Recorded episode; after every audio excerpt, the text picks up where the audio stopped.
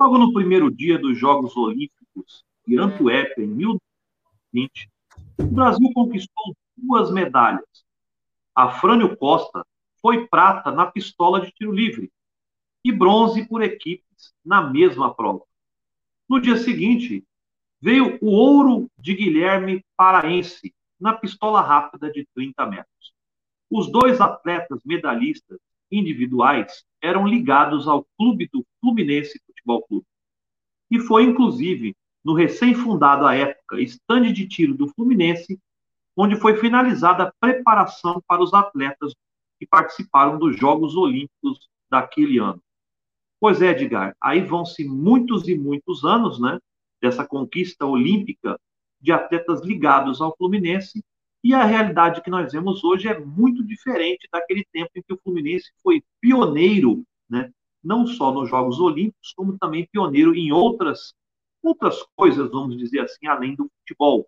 E hoje é diferente. Hoje a gente tem até é, uma grande parte da torcida ligada ao Fluminense. Eu não sei, não vamos ver, né, nem falar dos outros clubes, mas grande parte da torcida que é até mesmo encerramento do Fluminense aí aos Jogos Olímpicos. O que, que você acha disso, Edgar, para a gente começar o nosso bate-papo de hoje? Você acha que realmente não tem mais espaço para modalidades olímpicas no clube do Fluminense Futebol Clube? Fala, TPP. Boa noite, ou bom dia, ou boa tarde, boa madrugada, quem vai nos ouvir qualquer hora do dia. Veja você, você traz para a gente algo de quase um século atrás. Né? O Fluminense já tinha ali quase 20 anos de idade nesse período. É, a gente tem dois, eu enxergo como dois grandes caminhos. Dentro dos caminhos tem várias outras pequenas caminhadas e becos que podem unir os dois ou não. É, eu, eu, vejo que quem quer o fim do esporte olímpico no Fluminense está certo. E quem quer a permanência também está certo. E aqui se vão muitos desdobramentos. É claro que nesse, nessa conversa nossa de hoje a gente não vai dar conta de tudo. Mas eu queria assim trazer muitas das pessoas que pedem o fim dos esportes olímpicos, elas têm uma coisa em mente. Elas acreditam que o Fluminense, não tendo que se dividir principalmente financeiramente, com outras modalidades esportivas, haveria um foco maior na modalidade principal, a qual, inclusive, o nome do clube transparece, que é Futebol Clube, e com isso nós teríamos um time de futebol melhor. Eu vejo que a maior parte pensa nesse motivo, e não se gosta ou não gosta dos esportes olímpicos em si. Mas eu acho que, que aí vem a outra parte que acredita que dá para conviver, também está certa, porque não é definitivamente o fato do clube ter uns penduricalhos né, de, de outros esportes que não o futebol, que é a sua força motriz, é, não é isso que vem atrapalhando o futebol do Fluminense. Porque fosse assim, TTP, lá quando você citou, quando o Fluminense foi um exponencial ou expoente é, de também modalidades esportivas olímpicas fora o futebol, e lembrando que o futebol era a modalidade olímpica até 1930 quando se cria a primeira Copa do Mundo de futebol, e a partir daí que tem a FIFA e começa a se pensar o futebol como um esporte em separado, né? Mas, enfim, são muitas, por isso que eu falo, é muito complexo. Mas, assim, o, o Fluminense ele não só era pioneiro, como ele era hegemônico no futebol, não só no Rio, como no Brasil, mesmo carregando outros esportes olímpicos. Então, definitivamente, não é isso que vai fazer o Fluminense futebol, né, o futebol do Fluminense ficar mais forte. Então, acho que o, o, problema é as pessoas não estão enxergando os reais é, é, desdobramentos. Eu vou deixar para a gente estreitar, para você também falar um pouco, mas o, o para mim o principal tá. Será que nós temos capacidade, e não é só financeira, mas capacidade organizacional, é, é intelectual, né, e, de estrutura e logística para fazer outros esportes de forma bem azeitada, bem organizada, como elas merecem no alto rendimento, as coisas mudaram. O próprio futebol hoje demanda de um centro de treinamento com dois, três, quatro campos para se dedicar tempo e estrutura para treinar o esporte. Ou as outras modalidades esportivas de, de igual maneira, fora a estrutura de academia, fisiologia, médicos, enfim, a tecnologia. Então, acho que o problema é um pouco mais grave. A gente pode é, conversar um pouco mais. É verdade, as pessoas, na verdade, como você falou, elas reduzem né, o problema à parte financeira. Né? Ah, se nós não gastarmos com os esportes olímpicos, vamos investir mais no futebol. E você já aborda de uma forma mais ampla e interessante, que não é só a parte do financeiro. Digamos que o Fluminense consiga um patrocínio né, de alguma entidade aí que sustente o seu esporte olímpico. Mas é como você falou, será que o clube tem essa estrutura também física, essa estrutura organizacional para dar um retorno esportivo para esse patrocinador, até um retorno financeiro também. A gente não pode negar que quando o cara financia alguma coisa, ele quer ter um retorno também, ou pelo menos uma exposição maior da sua marca. Mas o Fluminense tem condições de pegar esse dinheiro e realmente devolver num trabalho bem feito, devido à sua estrutura, à sua organização. Como você bem citou, é, até mesmo o futebol vem passando por momentos de administração questionável, digamos assim. E os outros esportes também. Agora, eu concordo com você quando você diz que o Fluminense, por mais que as pessoas, grande parte dos torcedores acham que os esportes olímpicos têm que acabar, o Fluminense não pode abrir mão de uma história, não só do futebol, mas de ser pioneiro em outras áreas.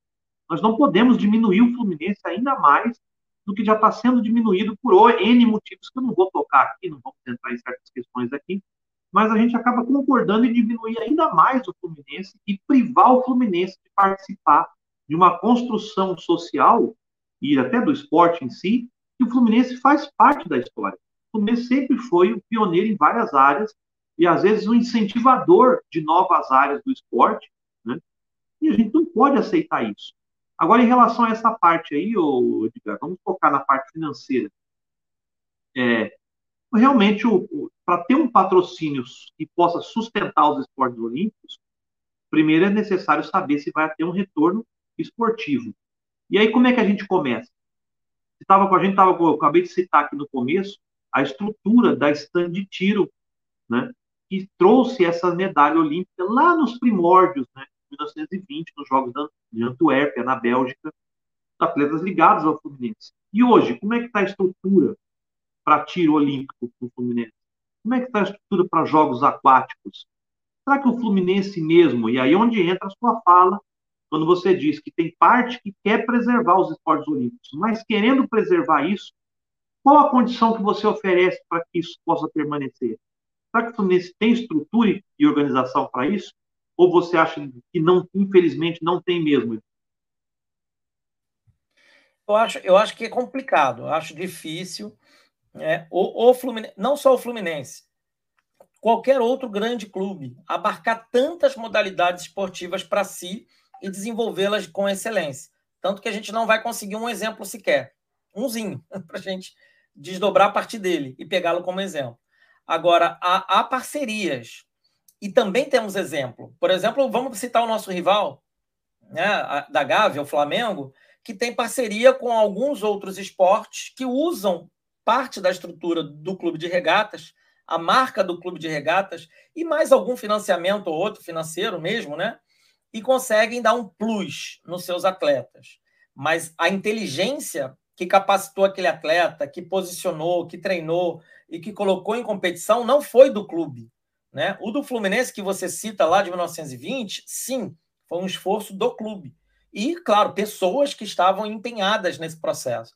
No mundo atual, em que qualquer esporte ele demanda de uma estrutura muito grande, e eu não falo só de espaço físico e financeiro, falo de pessoas, de qualificação, de conhecimento, enfim. Então eu não consigo enxergar. Agora eu consigo enxergar parcerias. Vou dar um exemplo aqui bem básico, bem rasteiro, bem superficial, só para a gente é, poder conversar em cima de alguma ideia. O campo das Laranjeiras hoje está relegado, né? O campo, digo o campo, não o estádio. O estádio é uma outra, é é quase vai criar uma outra frição, seria um outro podcast só para falar disso aqui. Mas o campo lá está em desuso pelo departamento profissional de futebol. Por quê? Porque o departamento de futebol também demandou uma estrutura muito maior do que caberia dentro de um campo, minguado ali pelas arquibancadas e pelo entra e sai de sócios. Foi-se buscar um terreno em outro lugar, com uma estrutura. Eu não vou citar os detalhes, todo mundo sabe que o Fluminense hoje tem um centro de treinamento de futebol que fica em Curicica. Chamam de Barra da Tijuca, porque tem uma questão de glamour aqui na cidade e tal, mas fica em Curicica, Jacarepaguá, zona oeste da cidade do Rio de Janeiro.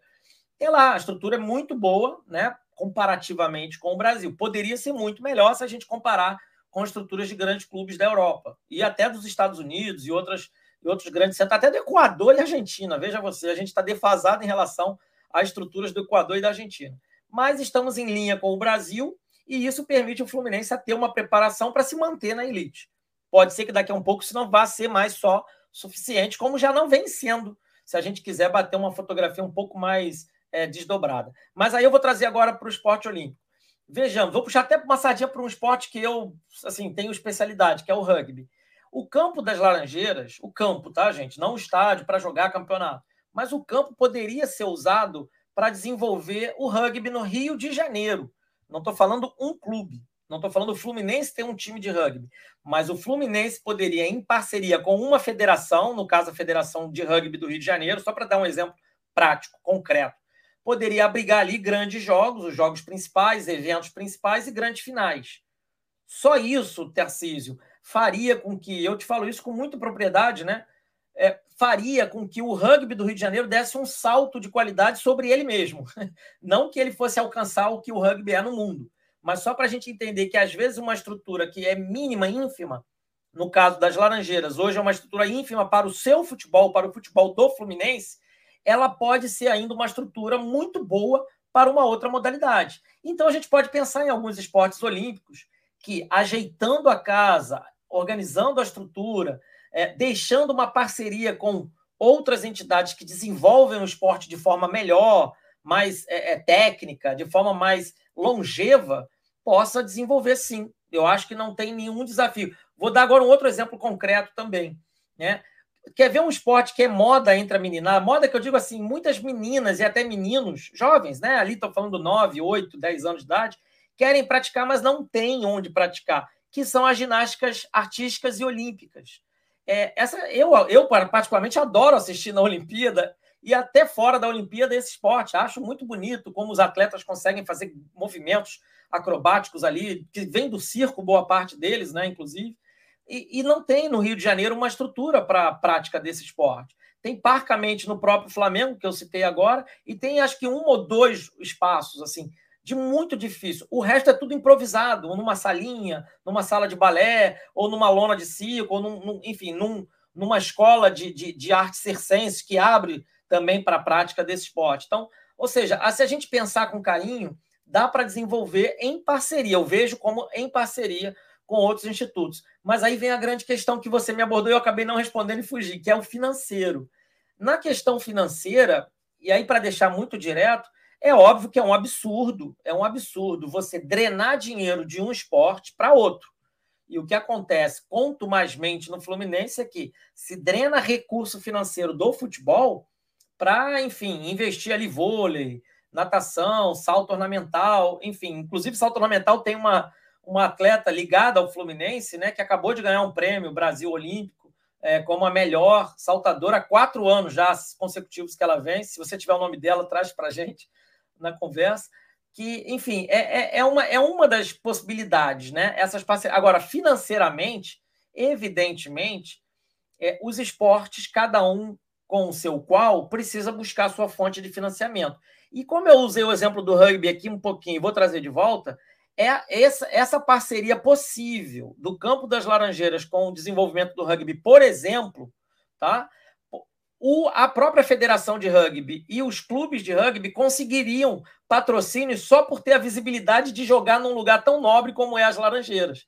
Veja você, o Fluminense talvez não tivesse interesse em captar dinheiro para desenvolver um time de rugby, mas o simples fato de poder fomentar uma parceria com outro esporte que pena para ter um lugarzinho para praticar, Caso o Fluminense pudesse avançar com uma parceria, esse esporte conseguiria captar. E mais, o Fluminense não precisaria doar o tempo e o recurso, poderia alugar num preço ali que fosse legal para as duas entidades. Então, assim, é, há espaço, mas é óbvio que a coisa tem que ser tratada de forma muito séria. Perfeito.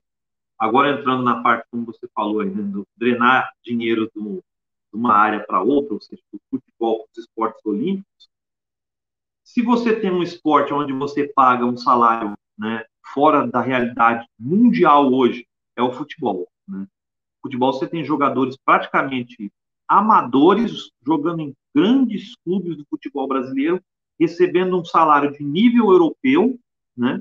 E jogadores que não sabem bater uma lateral, né? E aí a torcida reclama. Eu acho que se eu soubesse usar um pouquinho melhor o dinheiro do futebol, não faria nem diferença drenar um pouquinho desse dinheiro para os esportes olímpicos. Sei que é polêmico que eu estou falando aqui, não é esse o tema que nós vamos abordar. Vamos voltar aqui. Ó, oh, Edgar, em relação agora, no geral, não é só no Fluminense que a gente vê esse problema. Eu marquei aqui, são dos 309 atletas brasileiros que participaram da Olimpíada de Tóquio, essa que foi uma Olimpíada até que em relação às outras não serve como um comparativo, para fazer uma estatística, porque foi uma Olimpíada que foi adiada, transferida para outra data, teve todo o problema da, da, da pandemia, mas tudo bem. Foi a última Olimpíada, vamos citar os números dela. Dos 309 atletas brasileiros em Tóquio, 131 deles não tinha nenhum tipo de patrocínio. Tá? 36 realizavam permutas para conseguir se sustentar, 41 faziam vaquinhas, né? E 33 tinham dois empregos, ou seja, divide o esporte com outro tipo de emprego, né? Você vê, teve um caso, inclusive, de clubes que é, é simplesmente encerraram o patrocínio com o, alguns atletas, né? Meses antes dos Jogos Olímpicos, porque disseram simplesmente que não tinha visibilidade. Não trazia visibilidade para o clube, aquele atleta lá, e atletas que foram medalhistas olímpicos.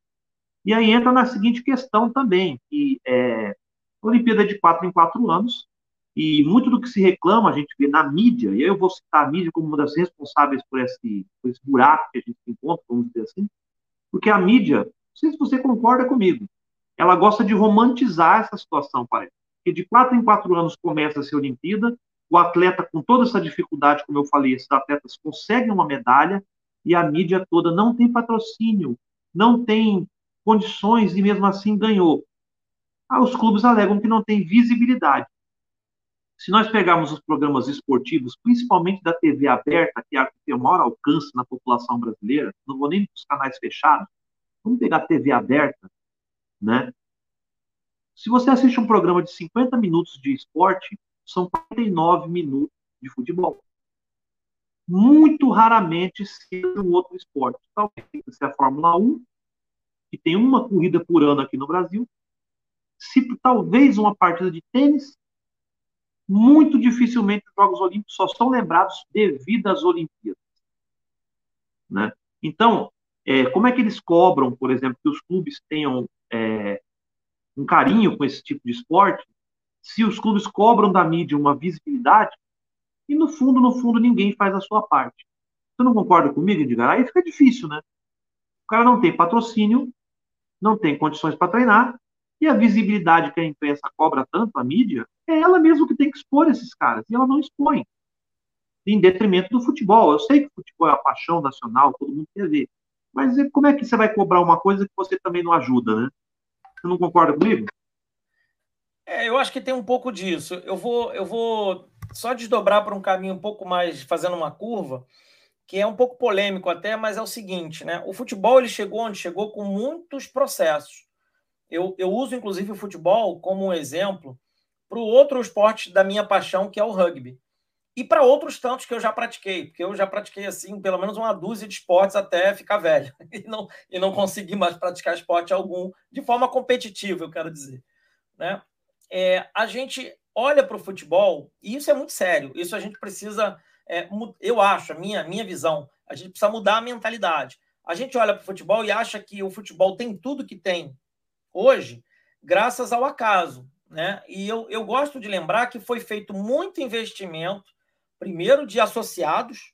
O, o Fluminense Futebol Clube é um grande exemplo no Brasil, pioneiro, construiu um estádio para que pudesse a seleção brasileira jogar e, e poder sediar um torneio sul-americano olímpico de esporte né? e também de futebol. Então, assim, foi feito muito investimento pessoal de pessoas que tinham condições, evidente, mas também de muitas pessoas que não tinham condições e contribuíam com seu sócio ali apertado, suado no mês. O Vasco da Gama é um outro exemplo, com comerciantes da região ali de São Cristóvão, é, Engenho Novo, enfim, né, que, que, que modelaram lá o, o, estádio do Vasco. Isso para pegar exemplos do Rio, a gente poderia desdobrar para o Brasil inteiro e a gente vai achar. E também o poder público entrando na parada quando a coisa ficou séria. Né? Nós organizamos uma Copa do Mundo no Brasil em 1950 e foram construídos, à época, os jornais diziam que eram elefantes brancos, que assim como repetimos essa mesma dose agora em 2014. eu não quero falar da questão política essencialmente dita, mas tudo é uma escolha, né? Tudo é uma escolha política. E o governo foi na onda do, do, do bem-sucedido esporte, futebol, por iniciativas pessoais, ali de arranjo, às vezes com pequenos poderes locais, que foram fomentando o jogo, até criar esse monstro mundial que a gente conhece, não é só no Brasil. Embora haja países, até hoje, mesmo o futebol tendo essa suntuosidade, se ele não impactou culturalmente o, o país, não há nada. Não, o futebol é precário, é amador. A FIFA vira e mexe, tenta fazer investimento em alguns países nesse sentido. Então, assim, eu, os outros esportes também precisam começar. Não estou dizendo que é fácil, né? Mas precisam entender que tem um caminho para percorrer tem uma longa estrada. Não adianta só ter inveja do futebol e falar, pô, os caras podiam pegar um pouquinho do dinheiro e jogar aqui, porque isso acontece dentro dos clubes hoje, né? E fica uma guerra, fica uma maluquice. E de outro ponto, você cita a, a mídia, né? A nossa mídia ela, ela é regulada, ela, ela é ou deveria ser regulamentada por lei, porque ela é uma concessão pública. Então eu vejo muito essa sua fala encontrando um outro caminho, que é o poder público começar a investir nos outros esportes, mas aí que está. Esses horários disponíveis têm que ser muito bem negociados, porque é óbvio que os grandes poderosos da comunicação vão querer é, botar ali os horários da madrugada, que ninguém está acordado, está assistindo meio insonado algumas coisas, para passar lá um esporte aleatório. E aí ninguém vai praticar esporte de madrugada, ora veja você. Mas o que eu quero dizer com tudo isso, de forma geral e ampla, é o seguinte: os outros esportes precisam caminhar e precisam entender que precisam primeiro impactar a comunidade, seja local, para pressionar é, é, é, a organização local. Imagina, imagina, a gente teve aqui no Brasil um boom do basquete, do vôlei, durante principalmente o período décadas de, 50, de 70 e 80 do século passado. E, algumas cidades apegaram isso para si. A, a mais exponencial que a gente pode dizer é Franca, interior de São Paulo, com basquete né, onde produziu zilhões de atletas de basquete, houve um arranjo local, um arranjo é, do poder público local, e eles têm vários projetos sociais de basquete lá na cidade até hoje. Então, assim, só que isso acabou não se replicando em, outras, em outros lugares do Brasil, é verdade. Mas, mas o, que, o que eu vejo é falta de planejamento, é falta de projeto, é falta de visão dos gestores esportivos. E aí, por fim, né, porque cabe tudo dentro dessa fala ainda, o, o, governo federal, tentando ser bom, tentando ser gentil, cria basicamente dois grandes programas é, de transferência de renda a praticantes de esporte. Um deles é a Lei de Incentivo ao Esporte, que, em tese, está disponível a associações e, e, e, e federações esportivas para poder estruturar o esporte, e o Bolsa Atleta, né, que é uma bolsa para atletas de alto rendimento e também de desenvolvimento, já que a, alcança a categoria é, não adulta, né, ou juvenil, se a gente quiser dar esse nome, que é a categoria não profissional ou amadora. Tudo isso para esporte olímpico.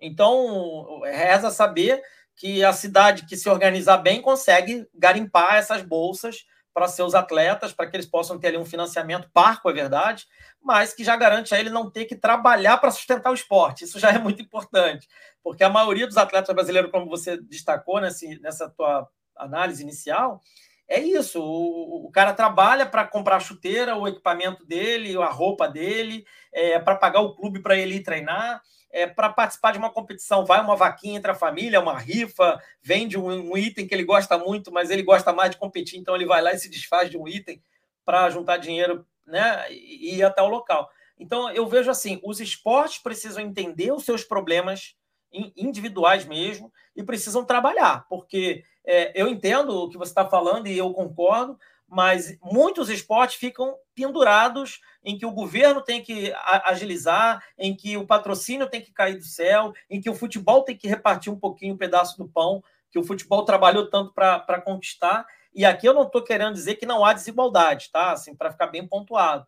Mas os outros esportes precisam se mexer, porque também precisam conquistar as crianças né? Você vê, não é trivial porque as crianças praticam futebol. Não é só por causa da imprensa, porque foi o fato de ter muitas crianças querendo jogar bola, trabalho dos clubes, trabalho das associações, trabalho, enfim, lá de trás, né? Que a gente não consegue enxergar hoje, porque a gente já nasceu, eu pelo menos né? Embora eu já já tá aí com meus 40 anos, eu nasci num mundo em que o futebol já era isso tudo. Então, é, é, a gente tem que pesquisar isso historicamente. Meu pai, por exemplo, já nasceu num mundo em que o futebol era nada ainda, mas em toda a rua tinha um campinho que tinha uma molecada já jogando bola. Então, é, os outros esportes precisam também é, trabalhar nesse conceito. Né? Perfeito. E aí, Edgar, também entra na questão que eu, eu sou eu, né? Se, como eu falei da realidade dos salários do futebol né, mundial, muito também faz parte das empresas que patrocinam os clubes, os caras dão dinheiro, né? Investem mesmo pesado e se eu sou dono de uma empresa e estou investindo num clube, eu vou falar, meu amigo, esse cara não vale isso daí não. Vamos adequar o salário desse cara, porque na minha empresa eu não pago isso para um cara que trabalha melhor do que esse cara. Então não é porque o cara está jogando uma bolinha ali que ele vai receber esse salário. Mas é questão para um dia, outro tema.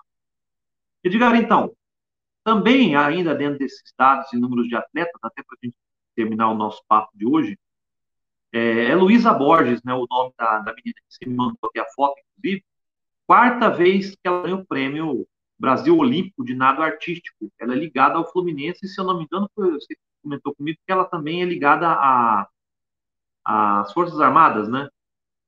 E exatamente. eu coloquei. Exatamente dos atletas que, que, que estavam em Tóquio, desses 309, né, que a gente citou esses números, 88 eram ligados às Forças Armadas. Né? Graças a uma parceria entre o Ministério da Defesa, até anotei aqui, e o Ministério da Cidadania, né, desenvolvido pelo meio da Secretaria, por meio da Secretaria Especial de Esporte, é um programa que chama o Programa de Atletas de Alto Rendimento. Foi criado lá atrás, em 2008, né, no, no foi o primeiro mandato do presidente Lula, né? Foi em 2006 que ele começou, não é? Eu não lembro também, não me interessa. Segundo mandato já, né? É, até confundindo a data. O segundo mandato, verdade.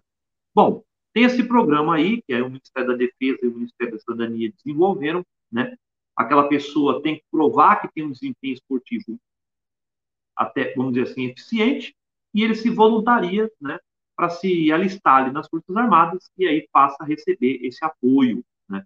Então, para nós terminarmos esse papo aqui, eu queria que você me desse, se você concorda com uma, uma ideia louca que eu até comentei com você antes da gente ir para o ar aqui. É, os clubes de futebol hoje devem tanto dinheiro, as dívidas são astronômicas né, e impagáveis praticamente. Todo ano se renegocia essas dívidas, jogam para frente, jogam para frente e nunca terminam, elas só aumentam. Por que os clubes não fazem, não praticam talvez uma tentativa de formar atletas de base entre os jovens e fazer uma parceria com o Ministério do Desenvolvimento né, e a, a Secretaria Especial de Esportes e faça um convênio para que possa abater dessa dívida cada quantia investida ou cada, cada atleta formado, eu não sei, a gente pode fazer um programa aí de porcentagem. Como eu falei, não é pegar 15 atletas, colocar para treinar lá num, num, num quintal e falar, ó, oh, estamos treinando, estamos formando jovens, pegar um dinheiro ou quitar de fazendo, falando em fazer programa sério mesmo, né? E aí o governo faz essa parceria. O clube vai ter que gastar do seu bolso? Vai, mas ele teria que pagar essa dívida e não vai pagar. Vai só protelar cada vez mais. E aí você tem a quitação da dívida, forma novos atletas e, como você falou, pode ser um ponto inicial para dar esse fôlego para esses esportes começarem essa caminhada que o futebol fez lá atrás, como você bem citou, e que possa ser uma ajuda para que esses esportes possam conseguir andar lá na frente com as próprias pernas. Você acha que pode funcionar ou você acha que, infelizmente, o Brasil não tem essa cultura, né? Ou não tem essa ética suficiente para realizar parceria? É, eu, eu acho que assim, é, eu vou. Eu acho que a ideia é boa, né? Mas a gente está num país muito complicado. E não é nem que eu não, que eu não acredite que não dê para fazer. Eu acho que se tiver uma boa gestão, eu falo gestão do Estado, né? governos sérios, comprometidos com a causa pública. Eu acho que essa sua ideia ela poderia casar com outras tantas ideias que não vão para frente justamente por estarmos no Brasil. Quando eu citei a, a, as duas grandes providências, que é a Lei de Incentivo ao Esporte e Bolsa Atleta, a gente precisa retomar que na época houve um esforço para ter um Ministério dos Esportes e que foi extinto agora recentemente, transformado, você mesmo acabou dizer, em secretaria especial, que diabo seja isso? Ou seja, é um birozinho ali, um, uma, uma birosca dentro de outro ministério. Sei lá se tem alguém trabalhando lá dia e noite. Às vezes eu tenho minhas dúvidas. E eu que tenho que, eu às vezes tenho que lidar mesmo com essa secretaria para coisas ali do, do, do, rugby, né, por exemplo. Tenho dificuldade, às vezes, de, de uma comunicação mais efetiva. Agora, você vê como as coisas vão perdendo importância, né? Só para não deixar de falar a coisa das Forças Armadas que você citou, muita gente trata isso como um grande exemplo, um grande projeto, como se fossem as Forças Armadas investindo em atleta. A verdade é que o dinheiro é do Caixa Única do Tesouro, né? É dinheiro de imposto. É dinheiro de imposto que o governo poderia. Aí essa tua ideia podia estar conectada. Olha só que legal. Poderia, em vez das Forças Armadas fazer esse trâmite, ir lá salariar um cabo, um sargento que vai virar cabo ou sargento, né? E só para usar exemplos bem, bem, bem rupestres, bem rápidos, é, porque tem um alto rendimento de esporte, poderiam os clubes fazerem esse guarda-chuva, esse trabalho, e aí discutir se